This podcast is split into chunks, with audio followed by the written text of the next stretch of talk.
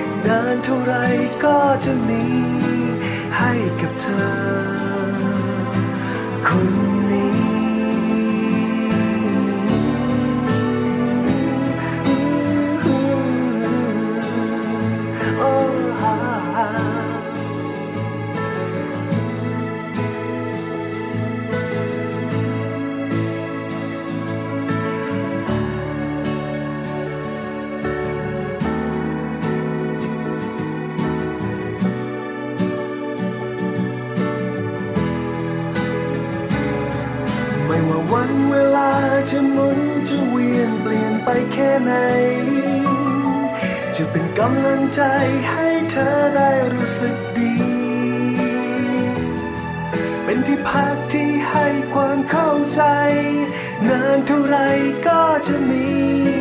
ให้กับเธอ อยู่ตรงนี้ ไม่ว่าวันเวลาจะหมุนจะเวียนเปลี่ยนไปแค่ไหน ไม่มีวันที่ใจฉันจะมุ่งตามสักทีจะคงรอแต่เธอเสมอไป รอให้ใจได้ใกล้สักที ฉันจะบอกเธอ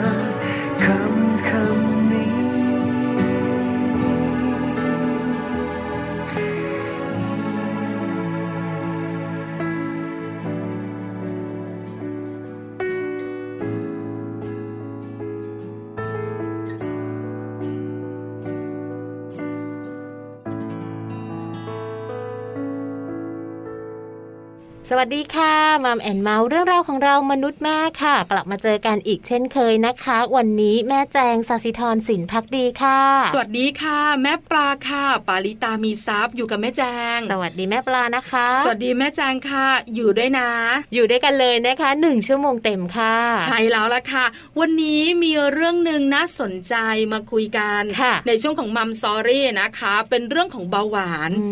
คุณแม่แม่ได้ยินคำนี้ตกใจชิวๆไม่อย่ามาใกล้ตัวฉัน เบาหวานจ๋าอย่ามาอยู่ในตัวฉัน เพราะอะไรรู้ไหมระบบในร่างกายมันจะรวนหมดเลยนะคะ หัวใจไตตับมีปัญหาตามมา ที่สำคัญความดันจะสูงขึ้นแล้วจะมีโรคภัยไข้เจ็บอื่น ๆ ค่อนข้างเยอะทีเดียว เพราะฉะนั้นคุณแม่แม่บอกว่าฉันไม่อยากเป็นเบาหวาน แต่บังเอิญเนี่ยนะคะ คุณแม่หลายท่านเป็นเบาหวาน แล้วเบาหวานที่เราจะคุยกันในวันนี้นะคะเป็นโรคเบาหวานก่อนตั้งครรภ์ใช่ไหมคือหลายคนเป็นเบาหวานแล้วก็แต่งงานแล้วก็มีลูกใช่ไหมคะหรือไม่อาจจะแต่งงานก่อนแล้วก็เป็นเบาหวานหลังจากนั้นก็มีลูกมีได้ไหมนั่นน่ะสิอันตรายหรือเปล่า ดูแลตัวเองอย่างไร หลายคนอยากรู้นะคะ แล้วเราก็มีคำตอบให้คุณแม่ๆแต่ไม่ใช่เราสองคนตอบค่ะเพราะว่าวันนี้นะคะ รองศาสตราจารย์ ดรนายแพทย์บุญศรีจันรัชกูล สูตินรีแพทย์ ผู้เชี่ยวชาญด้านเวชศาสตร์มารดาและทารกในครรภ์โรงพยาบาลสมิติเวชสุขุมวิทค่ะ ท่านจะมาเป็นผู้ตอบคำถามนี้นะคะคำถามมีคำตอบแน่นอน คุณแม่แม่ติดตามกันนะคะ ในช่วงของมัมซอรี่ค่ะ น่าสนใจมากๆเลยนะคะ ส่วนในช่วงของโลกใบจิ๋วค่ะ วันนี้เรื่องเราก็น่าสนใจไม่แพ้กันเลยนะคะ เพราะว่าแม่แปมนิธิดาแสงสิงแก้วค่ะนำเรื่องของการเล่นแบบสร้างสารรค์ของเด็ก ประถมต้นมาฝากกันด้วยค่ะ เล่นแบบไหนสร้างสารรค์เออนะคะจระเข้ฟัดหางดีไหมอันนี้ไม่สร้างสารรค์แล้วกระโดดจากต้นไม้ลงมาเด็กๆชอบเออชอบแต่มันก็ไม่ค่อยสร้างสรรค์เท่าไหร่นะคะ เล่นแบบไหนอย่างไร เดี๋ยวหาคำตอบกันนะคะ ช่วงท้ายของรายการโลกใบจิ๋วค่ะ ตอนนี้ Happy Tip for Mom ค่ะแม่แจ้งค่ะ วันนี้นำเรื่องของวัคซีนไข้หวัดใหญ่นะคะ หลาย ๆ บ้านเนี่ยสงสัยว่า เอ๊ะสำคัญไหมสำหรับคุณแม่ตั้งครรภ์นะคะ ในส่วนของเจ้าวัคซีนไข้หวัดใหญ่ตัวนี้จริง ๆ แล้วมันเป็นเรื่องที่สำคัญแล้วก็เป็นเรื่องที่จำเป็นด้วยนะคะ แต่ว่าจะสำคัญแบบไหนอย่างไรนั้น ต้องให้คุณแม่ตั้งครรภ์ไปติดตามพร้อมกันกับ Happy Tip for Mom ค่ะ Happy Tip for Mom เคล็ดลับสำหรับคุณแม่มือใหม่ เทคนิคเสริมความมั่นใจ ให้เป็นคุณแม่มืออาชีพวัคซีนไข้หวัดใหญ่สำคัญไหมสำหรับคุณแม่ตั้งครรภ์ โรคไข้หวัดใหญ่เป็นโรคที่ติดต่อกันได้ง่าย ผ่านทางเสมหะและสารคัดหลั่งจากระบบทางเดินหายใจนะคะ ที่สำคัญคือสามารถติดต่อกันได้ตลอดทั้งปีค่ะ ซึ่งอาการนั้นอาจจะมีตั้งแต่รุนแรงแล้วก็ไม่รุนแรง แต่ว่าจะสำคัญสำหรับคุณแม่ตั้งครรภ์มากน้อยขนาดไหน วันนี้ Happy Tip for Mom มีมาฝากกันด้วยค่ะ คุณแม่ตั้งครรภ์ถือว่าเป็นกลุ่มเสี่ยงต่อการติดเชื้อนะคะ โดยเฉพาะอย่างยิ่งหากติดเชื้อไวรัสไข้หวัดใหญ่แล้วแล้วก็มีโอกาสเสี่ยงค่ะที่จะเกิดโรคของปอดอักเสบ จากไข้หวัดใหญ่ได้ง่ายกว่าคนปกตินะคะ นอกจากนี้นะคะ ยังมีรายงานค่ะว่าการติดเชื้อในไตรมาสแรกของการตั้งครรภ์นั้น จะทำให้เสี่ยงต่อภาวะแท้ง แล้วก็ทำให้ทารกเสียชีวิตได้ และหากติดเชื้อนะคะ ในช่วงของไตรมาสที่ 2 หรือว่าไตรมาสที่ 3 ก็จะเพิ่มความเสี่ยงต่อการคลอดก่อนกำหนด และถุงน้ำคร่ำรัวได้เช่นเดียวกันค่ะ ดังนั้นวัคซีนไข้หวัดใหญ่กับคุณแม่ท้องนั้น จึงเป็นเรื่องจำเป็นแล้วก็เป็นเรื่องสำคัญนะคะสำหรับคุณแม่ท่านไหนค่ะ ที่อาจจะป่วยเป็นไข้หวัดใหญ่นะคะ ในช่วงของการตั้งครรภ์ก็สามารถที่จะรักษาได้ค่ะ โดยคุณหมอจะให้ยาต้านไวรัสตัวเดียวกับคนปกตินะคะ แต่ว่าในปัจจุบันนี้ เรามีวัคซีนป้องกันโรคไข้หวัดใหญ่ ซึ่งต้องบอกว่ามีทั้งประสิทธิภาพนะคะ และมีความปลอดภัยที่สูงด้วยค่ะ โดยตัววัคซีนนั้นผลิตจากเชื้อไวรัส จึงสามารถฉีดเข้าไป ให้คุณแม่ตั้งครรภ์ในการป้องกันโรคได้และที่สำคัญยังปลอดภัยมากอีกด้วยค่ะ คุณแม่บางคนอาจจะมีข้อสงสัยนะคะว่าเมื่อฉีดวัคซีนป้องกันไข้หวัดใหญ่แล้วทำไมยังเป็นไข้หวัดใหญ่ค่ะ ข้อมูลบอกนะคะว่าการติดเชื้อสายพันธุ์ที่ไม่ได้อยู่ในวัคซีน ก็มีโอกาสที่คุณแม่จะติดได้เหมือนกันค่ะ รวมไปถึงเรื่องของภูมิคุ้มกันที่ร่างกาย มีไม่เพียงพอของคุณแม่ ก็เป็นสาเหตุทำให้เราเป็นไข้หวัดใหญ่ได้ด้วยเช่นเดียวกันค่ะ แต่ส่วนใหญ่แล้วนะคะ กลุ่มที่ติดเชื้อไข้หวัดใหญ่หลังจากฉีดวัคซีน มักจะมีอาการไม่รุนแรงแล้วก็หายได้เร็วกว่าคนที่ไม่ได้รับวัคซีนมาก่อนค่ะ ดังนั้นคุณแม่ตั้งครรภ์นะคะ ถือว่าเป็นกลุ่มเสี่ยงต่อการเกิดโรคไข้หวัดใหญ่ที่มีอาการรุนแรงได้ง่าย จึงควรได้รับวัคซีนเพื่อป้องกันการติดเชื้อ และลดโอกาสการเกิดปอดอักเสบหากติดเชื้อไข้หวัดใหญ่ค่ะพบกับ Happy Tip for Mom กับเคล็ดลับดีๆ ที่คุณแม่ต้องรู้ได้ใหม่ในครั้งต่อไปนะคะ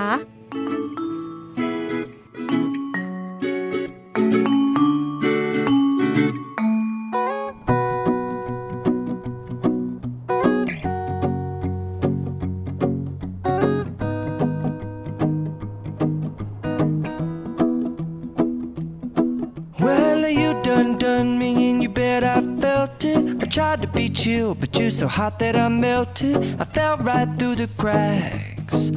Now I'm trying to get back.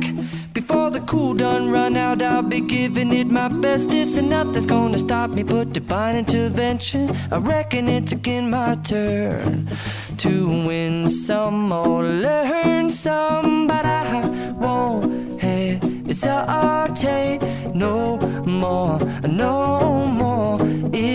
cannot wait. I'm yours.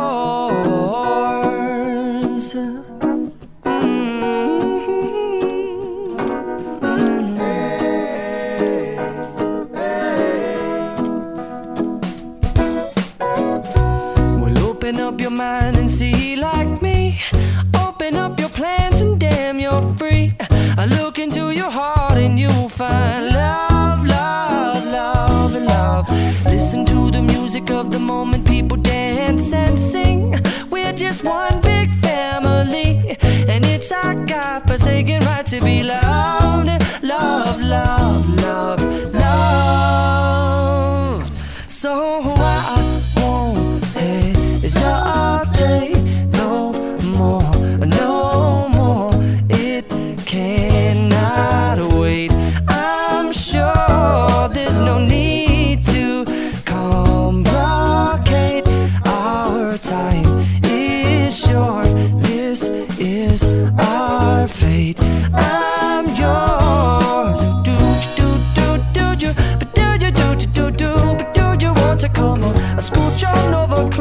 dear,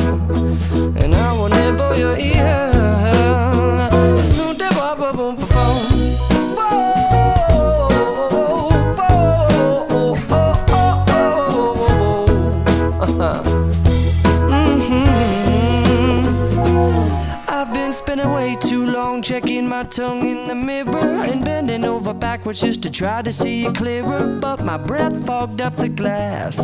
and so I drew a new face and I laughed. I guess what I'll be saying is there ain't no better reason to rid yourself of vanities and just go with the seasons. It's what we aim to do. Our name is our virtue, but I won't hesitate no more, no more. It cannot wait. I'm yours.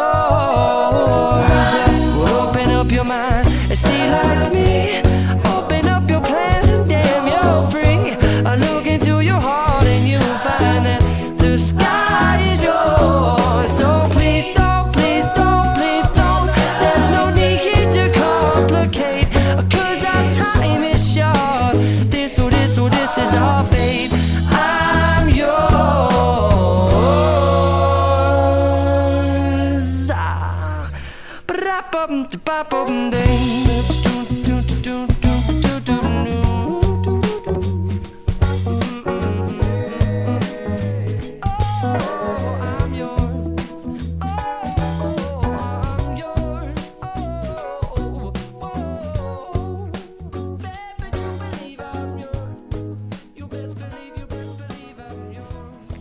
เข้ามาค่ะในช่วงนี้นะคะ มีข่าวคราวแล้วก็มีข้อมูลดีๆ มาฝากกันอีกเช่นเคยค่ะ วันนี้เนี่ยต้องฝากไปถึงคุณพ่อหรือว่าคุณผู้ชายสักนิดหนึ่งนะคะ ในเรื่องราวของการทำงานค่ะ เพราะว่าเรื่องของสเปิร์มนั้นจริง ๆ แล้วมันมีสิทธิ์ที่จะด้อยคุณภาพได้เพราะการทำงานนั่นเองค่ะ คุณผู้ชายนะคะ นั่งฟังรายการอยู่อาจจะจำนวนหนึ่งอืมแต่คุณแม่แม่ๆที่เป็นคุณผู้หญิง นั่งฟังรายการอยู่จำนวนมากถึงขั้นปิดวิทยุเลยคุณผู้ชาไม่ยไม่ไม่ไม่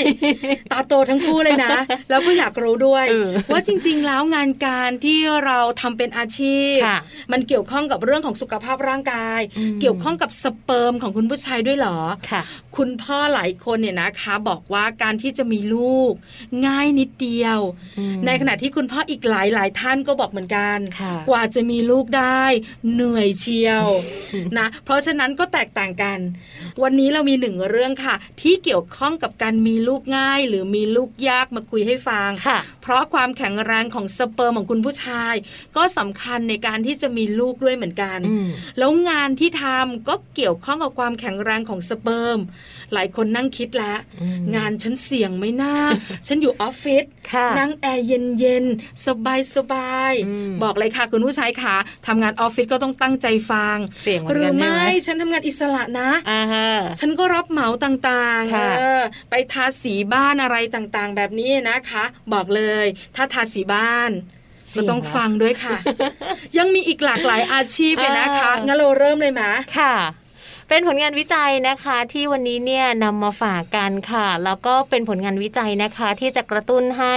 หนุ่มๆนะคะที่ทำงานพวก interior เป็นช่างทาสี หรือว่าผู้ที่ต้องทำอาชีพต่างๆ เกี่ยวกับการทาสีนะคะ เกิดอาการจิตตกมาได้ระดับหนึ่งด้วยค่ะแม่ปลา ใช่แล้วล่ะค่ะ เริ่มต้นงานวิจัยการจากอาชีพ interior นะคะ กับอาชีพช่างทาสีกันก่อน หลายคนร้อนๆหนาวๆทีเดียวค่ะอ่านะคะ เพราะว่างานวิจัยชิ้นนี้นะคะ จัดทำโดยดรแอนดี้โพเวและคณะค่ะ จากมหาวิทยาลัยแมนเชสเตอร์ และมหาวิทยาลัยเชฟฟิลด์แห่งสหราชอาณาจักรนะคะ เขาทำการศึกษาคนไข้ชายค่ะ จากคลินิกมีลูกยากจำนวนถึง 2,000 คนนะคะ เขาพบว่าคนไข้ค่ะที่มีอาชีพที่จะต้องสัมผัสกับสีทาบ้านแบบน้ำเนี่ย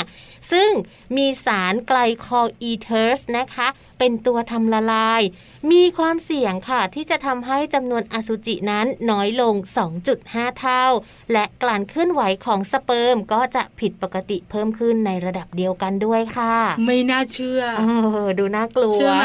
คุณแม่แม่บอกใช่ค่ะแม่ปลาไม่น่าเชื่อ แม่แจงก็เห็นด้วยใครจะรู้คือถ้าสามีดิฉันเนี่ยเป็นช่างทาสีนะ ดิฉันห่วงอย่างเดียว ความปลอดภัย เพราะบางทีต้องทาสีบนอาคารสูงใช่ไหมหรือบ้านเนี่ยนะคะ ชั้นสองอย่างเงี้ยเราก็ต้องห่วงแค่นั้นเอง กังวลเรื่องความปลอดภัยไม่ได้สนใจสเปิร์มคุณสามีเราเลยนะเออมีผลงานวิจัยออกมาแล้วนะ แต่วันนี้นะคะ นอกเหนือจากความปลอดภัยของคุณสามียังต้องห่วงเรื่องของคุณภาพสเปิร์มด้วย อินเทอรียช่างทาสีมาก่อนเลยค่ะ นอกเหนือจากนั้นยังมีอาชีพอื่น ๆด้วยนะอย่างอาชีพหนุ่มออฟฟิศหนุ่มออฟฟิศเนี่ยไม่อย่ายิ้มนะอย่ายิ้ม อย่านิ่งนอนใจค่ะ เพราะการนั่งจับเจ้าทำงานอยู่ทั้งวัน โดยขาของเราเนี่ยแนบสนิทชิดกันนานหลายชั่วโมงต้องทำงานใช่ไหมทำให้อุณหภูมิตรงกล่องดวงใจของคุณคุณเนี่ยนะคะ ร้อนขึ้นสูงขึ้น ส่งผลให้สเปิร์มเสื่อมคุณภาพได้เช่นกัน เพราะฉะนั้นนั่งทางขาทำงานไม่ใช่ ทางที่ดีควรจะหมั่นนั่งกลางขา หรือไม่ก็ผ่อนคลายอิริยาบถกันบ้าง ลุกเดินบ้าง ขยับขยื่นร่างกายบ้างน่าจะดีกว่าค่ะ เออนะ จริง ๆ คุณผู้ชายหลาย ๆ คนก็บอกก็ปกติก็นั่งกลางขาอยู่แล้วนะชิดไม่ได้อะไรอย่างนี้ ใช่แล้วล่ะค่ะ นอกเหนือจากนั้น อาชีพเนี่ยนะคะที่น่าห่วงอีกหนึ่งอาชีพเนี่ยก็คือพนักงานโรงงานอุตสาหกรรม หนุ่มโรงงานหลายคนบอกเอาแล้วงานข้าวสารตะกั่วนะคะ หรืออาจจะเป็นสารปลอดโครเมียมทองแดง ยาฆ่าแมลง หรือบางทีนะคะ โรงงานที่คุณทำอาจจะมีโลหะหนักๆต่างๆอยู่ เจ้าสารเหล่านี้นะคะ จะปนเปื้อนในน้ำดื่มในโรงงานแน่ๆใช่ไหมเวลาเราดื่มน้ำมีโอกาสเราก็ไม่รู้ แล้วก็ทำให้สเปิร์มของผู้ชายนะคะ มีจำนวนลดลงเออน่ากลัวไหมนะเรียกว่าหลายอาชีพที่อาจจะต้องเสี่ยงกับเรื่องของสารเคมีอันตรายต่างๆ แล้วก็ยังต้องเสี่ยงกับเรื่องของสเปิร์มที่น้อยลงด้วย ใช่แล้ว คุณภรรยาที่มีสามีทำงานโรงงานอุตสาหกรรม ก็ห่วงอีกอย่างหนึ่ง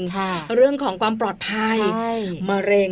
เพราะมันมีสารต่างๆ ที่เป็นสารเคมีใช่ไหมสารตะกัวสารปลอดต่างๆ ปนเปื้อนอยู่ในลมหายใจของสามีห่วงอย่างเดียวแต่โรงงานอุตสาหกรรมในปัจจุบันนี้ก็มีการตรวจร่างกายพนักงานกันอยู่แล้ว แต่หนึ่งอย่างคุณผู้หญิงขาห่วงอีกอย่างหนึ่งนะ เรื่องของสเปิร์มนะคะ หนุ่มออฟฟิศก็ใช่ว่าจะแบบว่าสบายนะคลายความกังวลก็น่ากลัวนะคะ ถึงจะเย็นเจี๊ยบทั้งตัว แต่ถ้านั่งหนีบขากล่องดวงใจร้อนจี๋ค่ะ เดี๋ยวส่งไลน์ไปบอกก่อนนะคะพอดีที่บ้านทำงานออฟฟิศเออใช่ไหมบ้านที่ฉันก็ทำค่ะเอ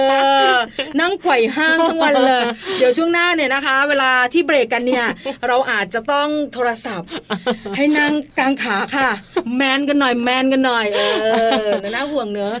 ใครจะรู้เนี่ยใช่ไหมถ้าไม่มีข่าวนี้มาบอกกันใครจะรู้เนี่ยก็พวกเรารู้แล้วนะคะ พอเราฟัง Mom and Mouth ปุ๊บเรารู้เราต้องรีบบอกทันทีนะเราจะได้แบบเพิ่มปริมาณของสเปิร์มให้ได้ปริมาณเยอะๆครอบครัวไหนที่ปิดอู่ไปแล้ว ปิดกิจการเรียบร้อยนะคะไม่ว่ากันนะคะ แต่ครอบครัวไหนเพิ่งจะเริ่มต้น กู้เงิน จะเปิดอู่ เปิดกิจการจะมีลูกเนี่ยนะคะ บอกเลยค่ะระมัดระวังอาชีพเหล่านี้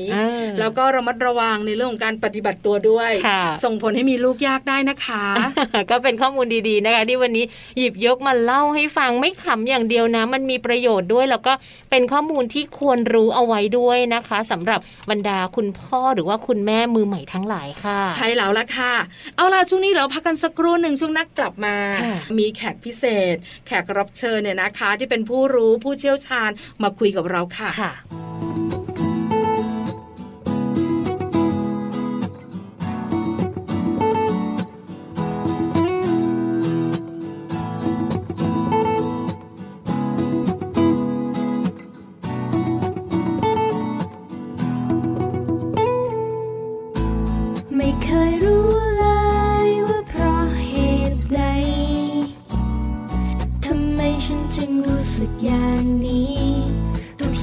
swinging.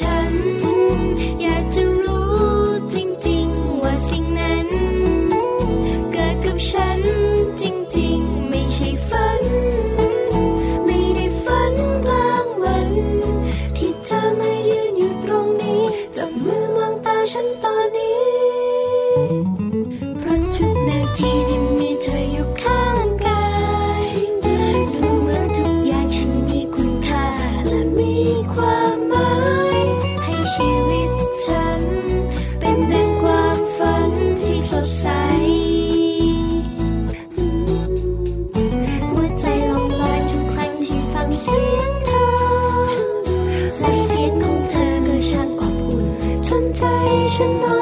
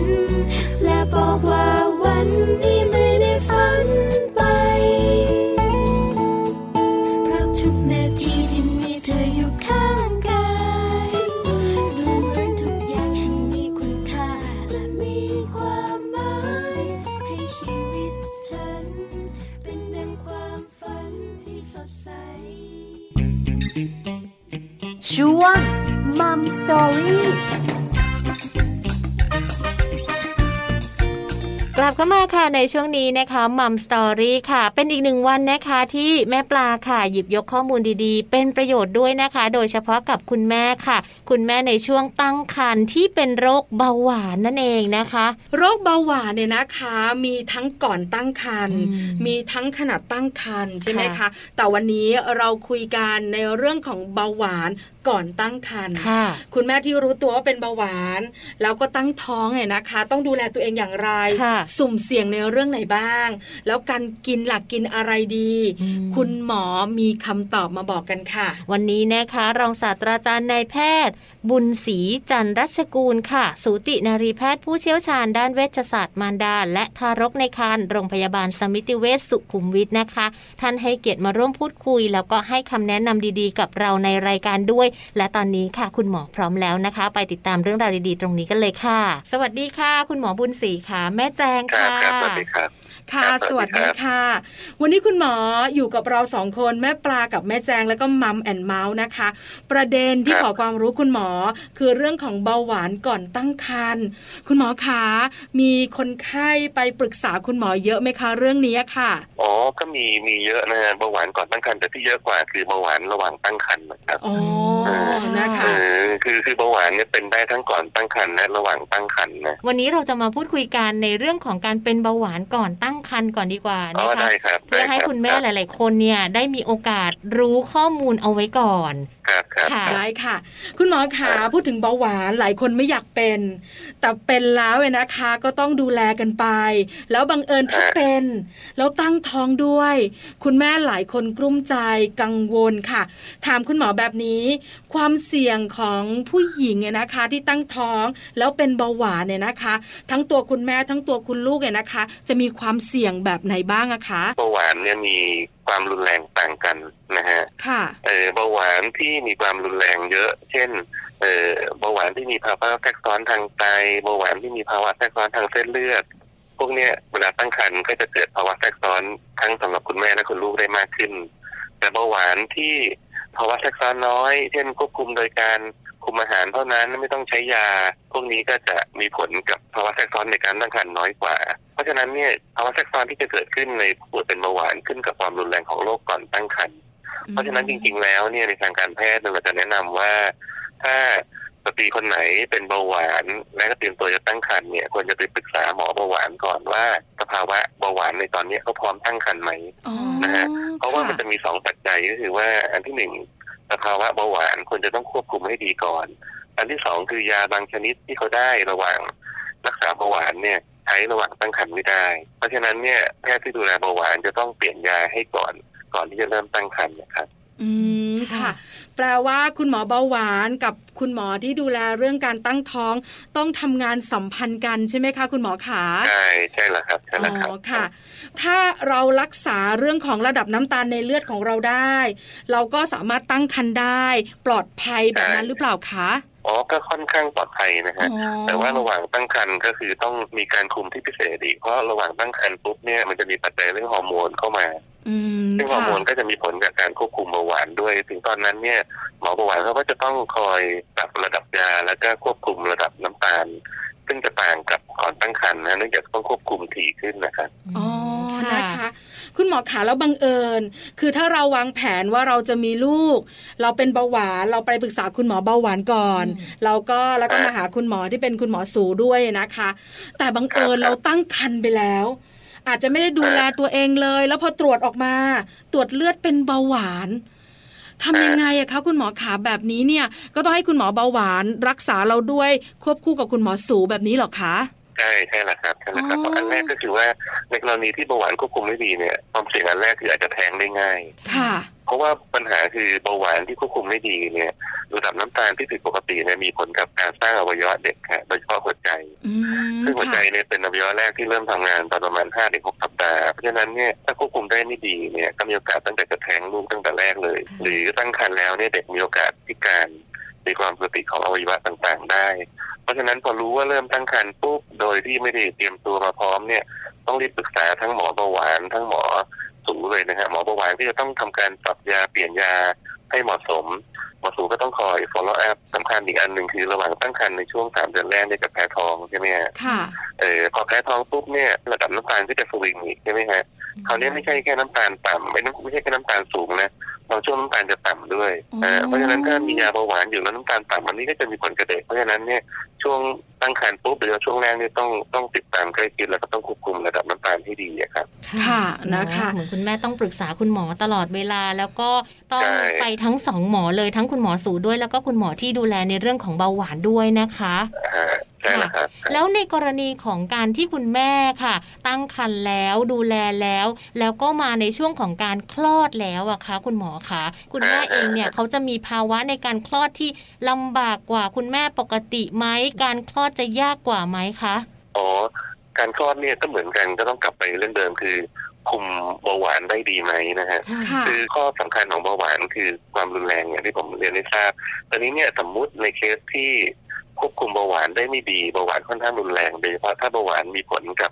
เส้นเลือดหรือมีผลกับไตเนี่ยพวกเนี้ย เด็กมันจะมีภาวะตัวเล็กน้ำหนักน้อยอ๋อนะฮะค่ะเออแต่ในคนที่เป็นเบาหวานปกติแต่คุมน้ำตาลไม่ดี แต่ไม่มีภาวะแทรกซ้อนพวกเนี้ยจะกลายเป็นเด็กน้ำหนักมากจะต่างกันหลายเห็นไหมฮะอ๋อเออค่ะทีนี้เนี่ยในในในกรณีที่คุมน้ำตาลไม่ดีน้ำตาลสูงแล้วเด็กน้ำหนักมากเนี่ยข้อแตกต่างของเด็กน้ำหนักมากในเบาหวานก็คือว่าในเคสทั่วไปเนี่ยเวลาเด็กน้ำหนักมากเนี่ยเด็กจะตัวใหญ่ทั้งตัวค่ะคือหัวก็โตด้วยท้องก็โตด้วยขาก็ยาวด้วยอ๋อนะฮะ แต่ในในเด็กที่เป็นเบาหวานเนี่ยที่แม่เป็นเบาหวานเนี่ยหัวเขาจะปกติ แต่ท้องเขาอ้วนค่ะค่ะนึกออกไหมครับมันจะต่างกันเลย เพราะว่าถ้าเกิดคุณแม่คุมเบาหวานไม่ดีเนี่ยนะฮะน้ำตาลจากคุณแม่จะไปที่เด็กแล้วจะไปสะสมอยู่ที่ตับนะฮะเด็กก็จะอ้วนท้องจะใหญ่อ๋อเพราะฉะนั้นเนี่ยเวลาเวลาคลอดจะต่างกันแล้วสมมติเด็กที่ตัวใหญ่โดยธรรมชาติเนี่ย หัวเขาโตด้วยใช่ไหมฮะค่ะค่ะเวลาเขาคลอดสมมุติว่าเขาคลอดไม่ได้เขาจะติดตั้งแต่หัวเลยว้าวอืมเราเราก็จะรู้ว่าเด็กคนนี้คลอดไม่ได้ต้องเอาไปผ่า แต่ปัญหาของเด็กที่เป็นเบาหวานนั่นคือว่าหัวเขาจะปกติทั้งหัวจะมาตามปกติเลยจนกระทั่งคลอดออกมาทางช่องคลอดแล้วแต่ตัวออกไม่ได้อ๋อ ค่ะอืมที่เขาเรียกภาวะติดไหลอะนะฮะค่ะอ๋อซึ่งภาวะติดไหลตอนนี้เป็นภาวะที่ยากที่สุดในทางพฤติกรรมมันหนึ่งเลยคือไม่รู้จะทำยังไงจะจับดันหัวกลับเข้าไปก็ไม่ได้ค่ะจะดึงตัวกลับมาไหลก็ไม่ติดได้เพราะฉะนั้นปัญหาก็คือเด็กพวกเนี้ยอาจจะรุนแรงมากจะเสียชีวิตเลยเพราะออกไม่ได้อ๋อหรือค่ะออกมาได้ก็อาจจะมีเอ่อการบาดเจ็บของเส้นประสาทแถวคอ จะมีผลในการควบคุมการขยับของแขนนะฮะมอาจจะมีแขนพิการขยับไม่ได้กระดูกหักเพราะว่าแทรกซ้อนต่างๆของการคลอดซึ่ง อันเนี้ยบอกได้ค่อนข้างค่อนข้างยากอะนะฮะอ๋อค่ะอืมคุณหมอขาได้ยินคุณแม่แม่ๆนะคะ ที่เป็นเบาหวานก่อนตั้งครรภ์เนี่ยนะคะ มักจะคุยกัน แล้วเราก็ขอข้อมูลมา คุณแม่แม่ๆบอกว่าส่วนใหญ่ผ่าคลอดผ่าคลอดจะปลอดภัยกว่า คลอดธรรมชาติจะคลอดยากกว่า อันนี้จริงหรือเปล่าคะคุณหมอ อ๋อไม่จริงนะฮะไม่จริงนะต้องดูค่ะเป็นรายๆไปอะฮะเพราะว่าในในเคสที่เด็กน้ำหนักปกติ คุณแม่ควบคุมเบาหวานได้ดี การคลอดเชิงการแม่ปกติ คุณแม่สุขภาพแข็งแรง อันนี้การคลอดเองก็คลอดได้อะครับเพราะการคลอดเองเนี่ย การฟื้นตัวก็จะเร็วกว่า ค่ะใช่ไหมฮะแต่ในเคสที่คุณหมอเขาดูแล้วว่าคุมเบาหวานไม่ค่อยดีแล้วดูแล้วเนี่ย อย่างเช่นทำอัลตราซาวด์วัดดูปรากฏว่าขนาดเส้นรอบเอวของเด็กนี่ใหญ่มากเลยเมื่อเทียบกับศีรษะ มีแนวโน้มว่าน่าจะคลอดไม่ได้อาจจะติดไหล หรือดูว่าน้ำหนักโดยรวมเด็กใหญ่มากเมื่อเทียบกับขนาดแม่ พวกนี้เอาไปผ่าก็จะปลอดภัยกว่าอ๋อเพราะถ้าเราเอาเด็กใหญ่มากคลอดทางช่องคลอดเนี่ยปัญหาที่หนึ่งที่ผมเรียนไม่ทราบคืออาจจะติดใช่ไหมฮะค่ะอันที่สองก็คือ เวลาออกมาเนี่ยเชิงการแม่เออเล็กเกินไปเนี่ย ช่องคลอดก็อาจจะมีการฉีกขาดได้ค่ะอ่าอืมซึ่งการฉีกขาดเนี่ยถ้าเป็นเยอะๆเนี่ยอาจจะฉีกขาดไปถึงแถวก้นนะฮะทำให้ค่ะหูรูด ในอนาคตอาจจะมีปัญหาเรื่องการควบคุมการถ่ายอุจจาระถ่ายปัสสาวะอะไรพวกเนี้ยฮะซึ่งจะมีผลต่อคุณแม่ในอนาคตอืมค่ะเพราะฉะนั้นเนี่ยก่อนคลอดปกติคุณหมอก็จะประเมินก่อนว่าเอ่อเคสนี้คลอดเองได้นะเคสนี้ คลอดเองน่าจะไม่ไหวเอาไปผ่าดีกว่าครับอ๋อนะคะ คุณหมอขาแล้วมีไหมอะคะ คุณแม่ที่ตั้งท้อง แล้วก็เป็นเบาหวานมาก่อนแล้ว ควบคุมน้ำตาลไม่ได้ อาจจะด้วยตัวคุณแม่เอง หรืออาจจะปัจจัยอื่นๆเนี่ยนะคะ แล้วต้องมีการยุติการตั้งครรภ์แบบนี้มีไหมอะคะอ๋อมีฮะมีเพราะว่าเพราะว่าการที่คุณแม่เป็นเบาหวานเนี่ยเขาไม่ได้เป็นแค่เบาหวานนะฮะคนที่เป็นเบาหวานเนี่ยค่ะ มีโอกาสที่จะเป็นคันเป็นพิษระหว่างตั้งครรภ์ด้วยโอ้อ่าเคยได้ยินเรื่องคันเป็นพิษใช่ไหมฮะเคยได้ยินค่ะคัการคันเป็นพิษก็คือมีความดันสูง แล้วก็พวกนี้ก็จะมีปัญหาไตมีปัญหาเรื่องทำให้ชักทำให้อะไรได้ ซึ่งซึ่งเร็วๆนี้เลยเนี่ยเรามีเคสหนึ่งเลยนะครับที่เรื่องจริงเลยนะฮะก็คือก็คือคุณแม่เป็นเบาหวาน เป็นเยอะขนาดต้องฉีดอินซูลินนะนะฮะโอ้แล้วก็เป็นความดันสูงต้องกินยาความดันสามตัวนะฮะ อยู่ๆก็ตั้งครรภ์ขึ้นมาโดยไม่ได้เตรียมตัวอืมค่ะนะฮะพอตั้งครรภ์ไม่ได้เตรียมตัวปุ๊บยาอินซูลินก็ต้องฉีดมากขึ้น ความดันก็เริ่มขึ้นนะฮะแล้วก็เด็กก็ไม่โต เพราะว่าเส้นเลือดแม่ไม่ค่อยดี อยู่ๆไปเนี่ยอยู่ได้ถึงประมาณยี่ห้ายี่หกสัปดาห์เองความดันคุณแม่สูงขึ้นไปแบบสองร้อยเลยนะโอ้ฮะน่ากลัวมาก ซึ่งซึ่งถ้าสูงขนาดนั้นเนี่ยคุณแม่อาจจะมีเลือดออกในสมองชักหรือถึงเสียชีวิตได้นะฮะค่ะซึ่งเราก็ต้องรีบเอาเด็กออก ซึ่งเด็กก็จะสภาพไม่ค่อยดีมากนะครับเพราะว่าเพราะว่าอายุคันน้อยนะฮะแล้วก็เด็กก็ตัวเล็กอะไรอย่างเงี้ยฮะเพราะฉะนั้นเนี่ยเบาหวานไม่ได้เป็นแค่เบาหวานนะฮะเบาหวานถ้าควบคุมไม่ดีระหว่างตั้งครรภ์ก็อาจจะมีคันเป็นพิษมีโรคไตมีภาวะเด็กตัวเล็กข้อก่อนกำหนดมีภาวะแทรกซ้อนที่ตามมาอีกเยอะแยะครับโอ้น่ากลัวค่ะจังเลยนะคะ แล้วเวลาคุณหมอสูนะคะ แนะนำคุณแม่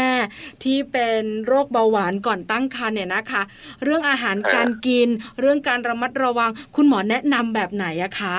ผมว่าก็ต้องขึ้นกับ เดิมระดับน้ำตาลเป็นยังไงอะนะฮะค่ะถ้าระดับน้ำตาลค่อนข้างสูงเนี่ยนะฮะก็คงต้องหลีกเลี่ยงของหวานนะฮะพวกขนมหวานอะไรพวกนี้ก็คงต้องลดลงอะนะฮะถ้าอยากของหวานก็ต้องเป็นของหวานที่เอ่อไม่ทำให้น้ำตาลขึ้นสูงมากอะนะฮะแล้วก็อาจจะพวกแป้งได้ แต่ว่าสมมุติว่าถ้าสิ่งสำคัญที่สุดคือน้ำหนักคุณแม่ฮะอืมค่ะถ้าคุณแม่น้ำหนักเกินเพราะเบาหวานส่วนใหญ่คุณแม่จะน้ำหนักเกิน คุมน้ำหนักก่อนตั้งครรภ์นะฮะเพราะน้ำหนักที่เกินเนี่ยไม่ได้มีผลแค่เบาหวานนะฮะน้ำหนักที่เกินเนี่ยไขมันในร่างกายเนี่ยเป็นแหล่งกำเนิดของ สารการอักเสบนะฮะซึ่งไขมันเนี่ยจะมีผลกับการคุมเบาหวานยากขึ้นทำให้เกิดความดันสูงง่ายขึ้นทำให้เกิดภาวะแทรกซ้อนในระหว่างตั้งครรภ์เช่นข้อก่อนกำหนดเด็กตัวเล็กมากขึ้นเรื่องอันแรกเลยที่ต้องทำก็คือว่าคุมน้ำหนักก่อนค่ะทำยังไงก็ได้คุมน้ำหนักก่อนของหวานน้อยลง โดยลดปริมาณแต่ละมื้อลงแล้วก็เช็คระดับน้ำตาลถี่ขึ้นนะฮะที่สำคัญที่สุดคือก่อนจะตั้งครรภ์ต้องไปปรึกษาหมอเบาหวานก่อนว่าต้องเปลี่ยนยาไหมแล้วก็สภาวะปัจจุบันเนี่ยพร้อมกับการตั้งครรภ์ไหมด้วยอะครับเเป็นเบาหวานก่อนตั้งครรภ์ดูแลเยอะเหลือเกินเนี่ยนะคะ แล้วก็จากที่ครับคุยกับคุณหมอเนี่ยก็มีข้อควรระวังเยอะทั้งตัวคุณแม่ ที่จะส่งผลต่อคุณลูกด้วยนะคะ คุณหมอคะสุดท้ายค่ะ มีอะไรที่เราสองคนยังไม่ได้ถามคุณหมอ มีอะไรที่คุณหมออยากฝาก คุณแม่ที่กำลังเตรียมตัวเป็นว่าที่คุณแม่ แล้วเป็นเบาหวานอยู่บ้างอะคะ ครับครับก็คือว่าที่สำคัญที่สุดเลยก็คือว่าก่อนตั้งครรภ์เนี่ยต้องคุมเบาหวานให้ดีแล้วปรึกษาทั้งหมอสูทั้งหมออายุรกรรมเลยนะฮะว่าก่อนจะมีลูกต้องเตรียมอะไรบ้าง มันก็จะมีการเตรียมตัวอีกอันหนึ่งซึ่งไม่ใช่เฉพาะเบาหวานนะนะฮะค่ะเป็นการเตรียมตัวทั่วไป ซึ่งคนเป็นเบาหวานก็ต้องเตรียมตัวทั่วไปด้วย เช่นเอ่อฉีดวัคซีน ป้องกันโรคตรวจโลหิตจางไทรอยด์อะไรทั้งหลายทั่วไปหรือตรวจพันธุกรรมว่าเขามีพันธุกรรมอื่นไหม อันนี้เป็นตัวด้านทั่วไปที่ทุกคนต้องทำนะฮะ ส่วนในแง่เบาหวานก็คือนี่ฮะลดน้ำหนักคุมอาหารตรวจเช็คน้ำตาลบ่อยขึ้น แล้วปรึกษาหมอว่าเมื่อไหร่จะตั้งครรภ์ได้ แล้วก็เมื่อไหร่ที่ตั้งครรภ์แล้วเนี่ยก็จะต้องมาพบแพทย์ตามนัดนะฮะอืมเป็นระยะระยะ แล้วก็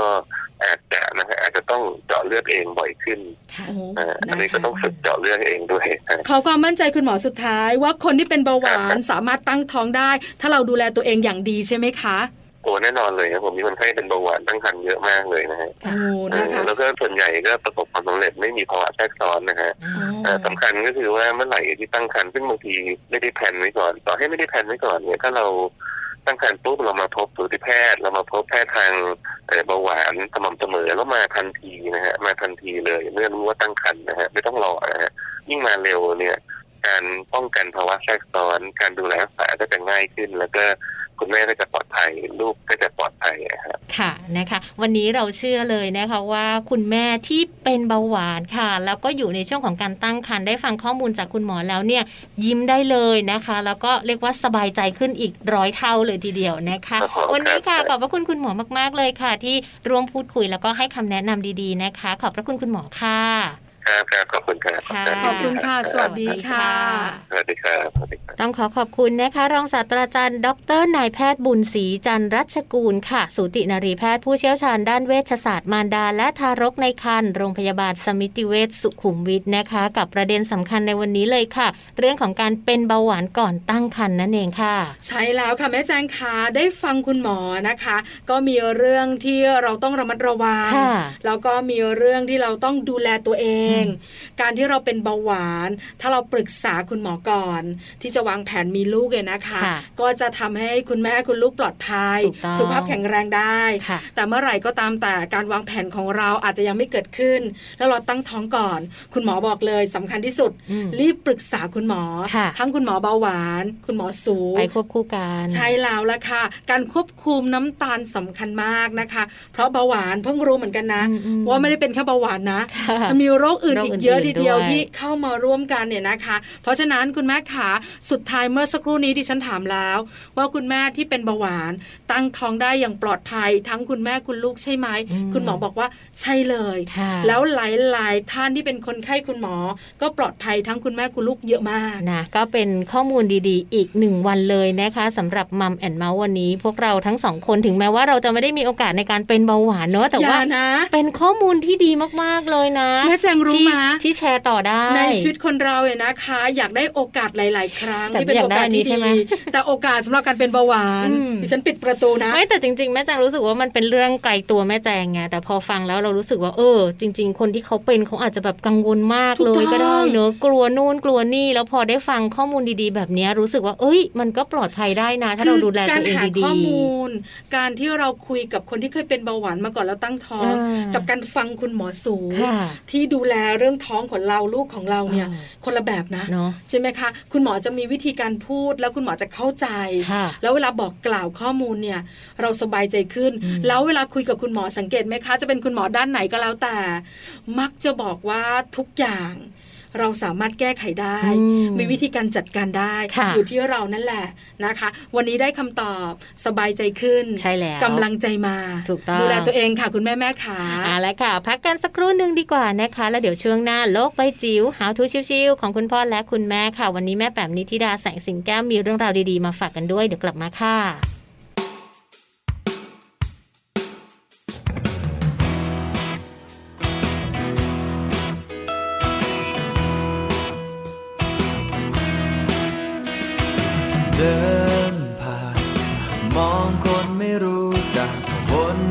และเป็นอยู่ดูไปก็รู้สึกอย่างเคย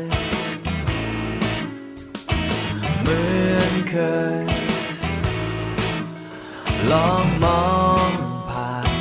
ความทรงจำที่มีอยู่คงมีเพียงฉันคนหนึ่งคนเดียวที่รู้จักอย่างเดิม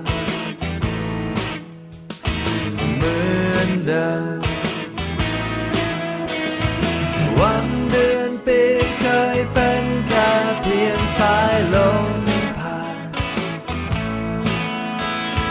ใครคนหนึ่งทำเวลาฉันให้รู้สึกมีความหมาย คนคนหนึ่งได้เปลี่ยนแปลงทุก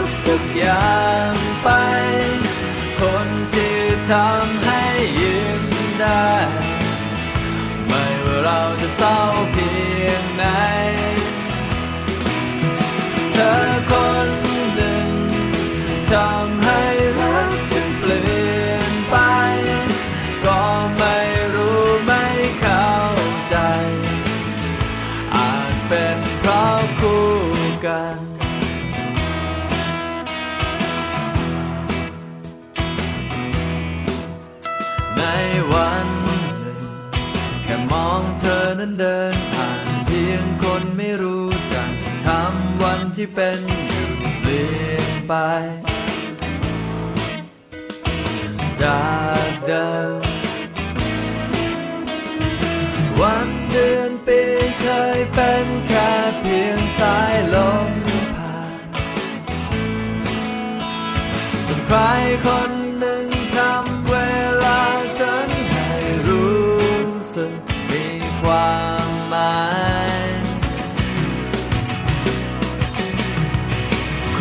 คนหนึ่ง ได้เปลี่ยนแปลงทุกทุกอย่างไป คนที่ทำให้ยิ้มได้ ไม่ว่าเราจะเศร้าเพียงไหนเธอคนหนึ่งทำให้รัก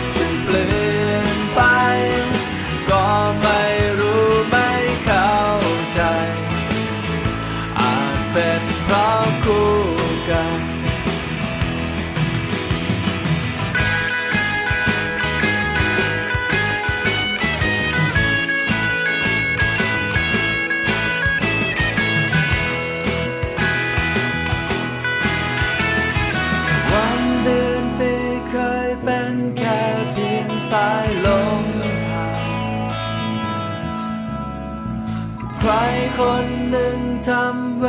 ลาฉันให้รู้สึกมีความหมายคนคนหนึ่ง ได้เปลี่ยนแปลงทุกทุกอย่างไป คนที่ทำ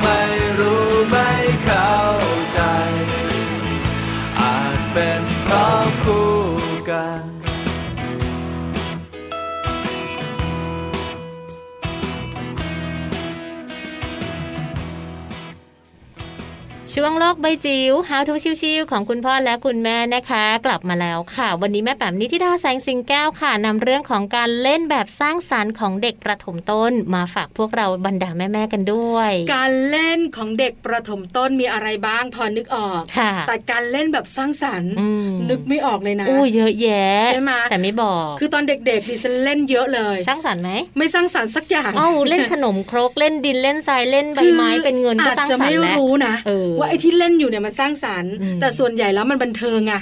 สนุกใช่ไหมคะสนุกอย่างเดียว เด็กๆจะรู้แบบนี้ค่ะแต่คุณพ่อคุณแม่เราต้องรู้มากกว่าเด็กใช่ว่าการเล่นของเด็กนอกจากบันเทิงสนุกแล้วค่ะต้องสร้างสรรค์ด้วยอืมแล้วเล่นแบบไหนล่ะ หาคำตอบกันค่ะแม่แปมนิธิดาแสงสิงแก้วโลกใบจิ๋วค่ะ โลกใบจิ๋วโดยแม่แบบนิชิราแสนสีแก้วครับ สวัสดีค่ะ คุณพ่อคุณแม่ค่ะ กลับมาเจอกันในช่วงโลกใบจิ๋ว How to ชิวๆของคุณพ่อกับคุณแม่นะคะ วันนี้อยากชวนคุยเรื่องเกี่ยวกับการเล่นค่ะ แต่เป็นการเล่นสำหรับเด็กประถมต้นนะคะ ว่าจะมีวิธีการออกแบบให้สร้างสรรค์อย่างไรนะคะ คนที่ให้ข้อมูลเป็นเรียกว่านักบำบัด ทางการเล่นนะคะ หรือว่า play therapist นะคะจากโรงพยาบาลมนารมนะคะ อธิบายว่าอย่างนี้ค่ะว่า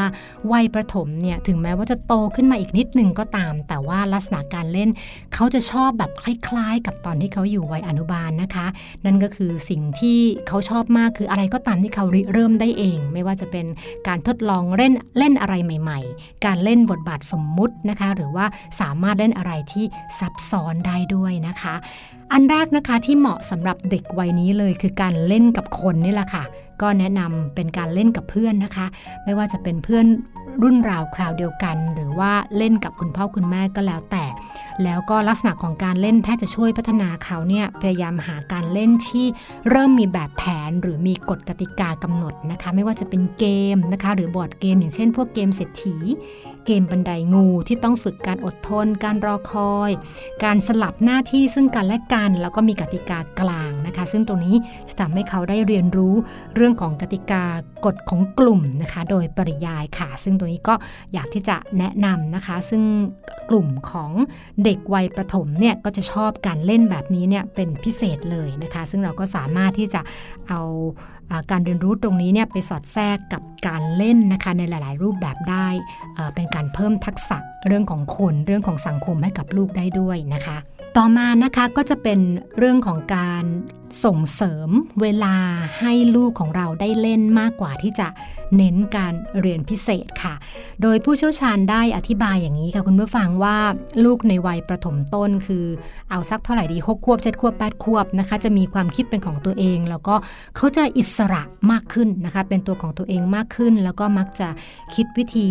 สร้างสรรค์ในการเล่นหรือว่าเลือกเล่นด้วยตัวเองได้ นั่นแปลว่าเราต้องเปิดโอกาสให้เขาได้เล่นอย่างอิสระหรือว่าท่านวิชาการจะอธิบาย ภายใต้คำว่า free play ก็คือว่าเลือกเองเล่นเอง เช่น ปล่อยเข้าไปที่สนามหญ้าเขาอยากเล่นอะไร ปล่อยเขานะคะมีกระดาษกับมีสีให้เขาเขาอยากจะทำอะไรกับกระดาษกับสีนั้นปล่อยเขานะคะลักษณะแบบนี้คือเป็นการ free play ก็คือว่าเปิดโอกาสให้เขาได้ใช้ความคิดสร้างสรรค์ ใช้จินตนาการได้อย่างเต็มที่นะคะ ซึ่งผู้เชี่ยวชาญก็แนะนำค่ะบอกว่าอยากให้คุณพ่อคุณแม่นั้น เน้นการปล่อยให้ลูกเล่นให้มากขึ้นนะคะ เพราะว่าจะเป็นโอกาสให้เขาได้ลองผิดลองถูกมากกว่าที่จะจับลูกมานั่ง แล้วก็สั่งสอนหรือว่าชี้แนะนะคะ แต่ว่าเปิดโอกาสให้เขาได้เรียนรู้ผ่านประสบการณ์ของตัวเอง ซึ่งตรงนี้คุณพ่อคุณแม่เป็นคนแค่คอยสังเกตแล้วคอยช่วยเหลืออยู่ห่างๆ แล้วเราอาจจะมองเห็นความสามารถบางอย่างของลูกที่โดดเด่นขึ้นมาจากกิจกรรมฟรีเพลย์ต่างๆ เหล่านี้ได้ด้วยนะคะ ต่อมานะคะเป็นวิธีการมากกว่าก็คือว่า แนะนำว่างดการสั่งแล้วก็หยุด นะคะบัญชาการว่าต้องทำอย่างนั้นต้องทำอย่างนี้นะคะ อย่างที่เราคุยกันละค่ะว่า ลูกวัยนี้เขาจะ ลองผิดลองถูกได้ด้วยตัวเองละนะคะ เริ่มมีประสบการณ์อันดับหนึ่ง เขาจะเริ่มเรียนรู้การแพ้ การชนะ และเริ่มมีทักษะความยืดหยุ่นกับตัวเอง ตรงนี้สำคัญเลยค่ะขีดเส้นใต้นะคะ เพราะว่าวัยนี้เป็นวัยที่สำคัญมากที่เขาจะต้องเรียนรู้จิตใจตัวเอง ความรู้สึกตัวเองนะคะ แล้วก็ไม่โทษหรือว่าตำหนิตัวเอง อย่างไม่สมเหตุสมผลนะคะ พ่อแม่ก็เป็นโค้ชละค่ะ คอยอยู่ห่างๆแล้วก็คอยช่วยเหลือคอยดูแลมากกว่าที่จะไปคอยอยสั่งนะคะหรือว่าจัดการให้ลูก ซึ่งตัวนั้นก็จะเป็นการปิดโอกาสให้ลูกของเราได้เรียนรู้เกี่ยวกับโลกแล้วก็กับตัวเองมากขึ้นนะคะนั่นแหละค่ะทั้งหมดนี้เป็นแนวทางในการที่จะจัดสิ่งแวดล้อมนะคะหรือแม้กระทั่งตัวเราเองที่เป็นพ่อแม่ เพื่อให้การเล่นของลูกของเรานั้นเนี่ยมีความสุขด้วยสนุกด้วยแล้วก็เกิดประโยชน์ต่อการพัฒนาการทั้งร่างกายจิตใจ แล้วก็ทักษะทางสังคมต่อไปในอนาคตค่ะ โลกใบจิ๋วโดยแม่แบบนิชิราแสนสีแก้วครับ ขอบคุณแม่แปมนิธิดาแสงสิงแก้วด้วยนะคะ กับข้อมูลดีๆ แบบนี้ค่ะ ติดตามกันได้เลยเป็นประจำในทุกๆวันนะคะ แล้วก็ที่สำคัญวันนี้มัมแอนเมาส์ค่ะ พวกเราทั้งสองแม่นะคะ ได้เอาข้อมูลดีๆ มาฝากกันหลายเรื่องหลายราวเลยทีเดียว โดยเฉพาะกับเรื่องของเบาหวานนั่นเอง ใช่ค่ะ ครั้งหน้าคุณแม่ติดตามนะคะ เพราะว่ามัมแอนเมาส์จะมีเรื่องของเบาหวานขนาดตั้งครรภ์มาคุยกันเพราะเมื่อสักครู่นี้เนี่ยคุณหมอบุญศรีบอกเราแล้ว ว่าเบาหวานก่อนตั้งครรภ์เนี่ยนะคะ มีเยอะไหมก็มีนะ แต่ที่เจอเยอะก็คือเบาหวานที่เกิดขึ้นตอนที่เราตั้งครรภ์อยู่ เพราะอะไรถึงได้เกิดขึ้น ดูแลได้ไหมป้องกันได้หรือเปล่าแล้วส่งผลอะไรต่อลูกของเราป้าอันนี้คุณแม่หลาย ๆ คนอยากรู้เลยว่า เอ้ยเป็นแล้วเนี่ยมันส่งผลไหมจริง ๆ การดูแลตัวของคุณแม่เองเนี่ยคุณแม่บอกไม่ค่อยห่วงเท่าไหร่นะห่วงลูกเออนะคะก็ต้องมาติดตามกันในครั้งต่อๆไป เราจะหยิบยกประเด็นนี้มาพูดคุยกับคุณหมอบุญศรีอีกเช่นเคยค่ะ ใช่แล้วค่ะวันนี้มัมแอนเมาส์เรื่องราวของเรามนุษย์แม่ใกล้หมดเวลาจริง ๆ แล้ว คุยต่อไม่ได้แล้วเว้นะคะต้องเจอกันครั้งหน้า แล้วก็มาคุยกันต่อยาวๆค่ะ อืมวันนี้นะคะ แม่แจงค่ะ รวมถึงแม่ปลาด้วยนะคะ เราทั้งสองแม่ต้องลาไปพร้อม ๆ กันเลยค่ะ สวัสดีค่ะ สวัสดีค่ะ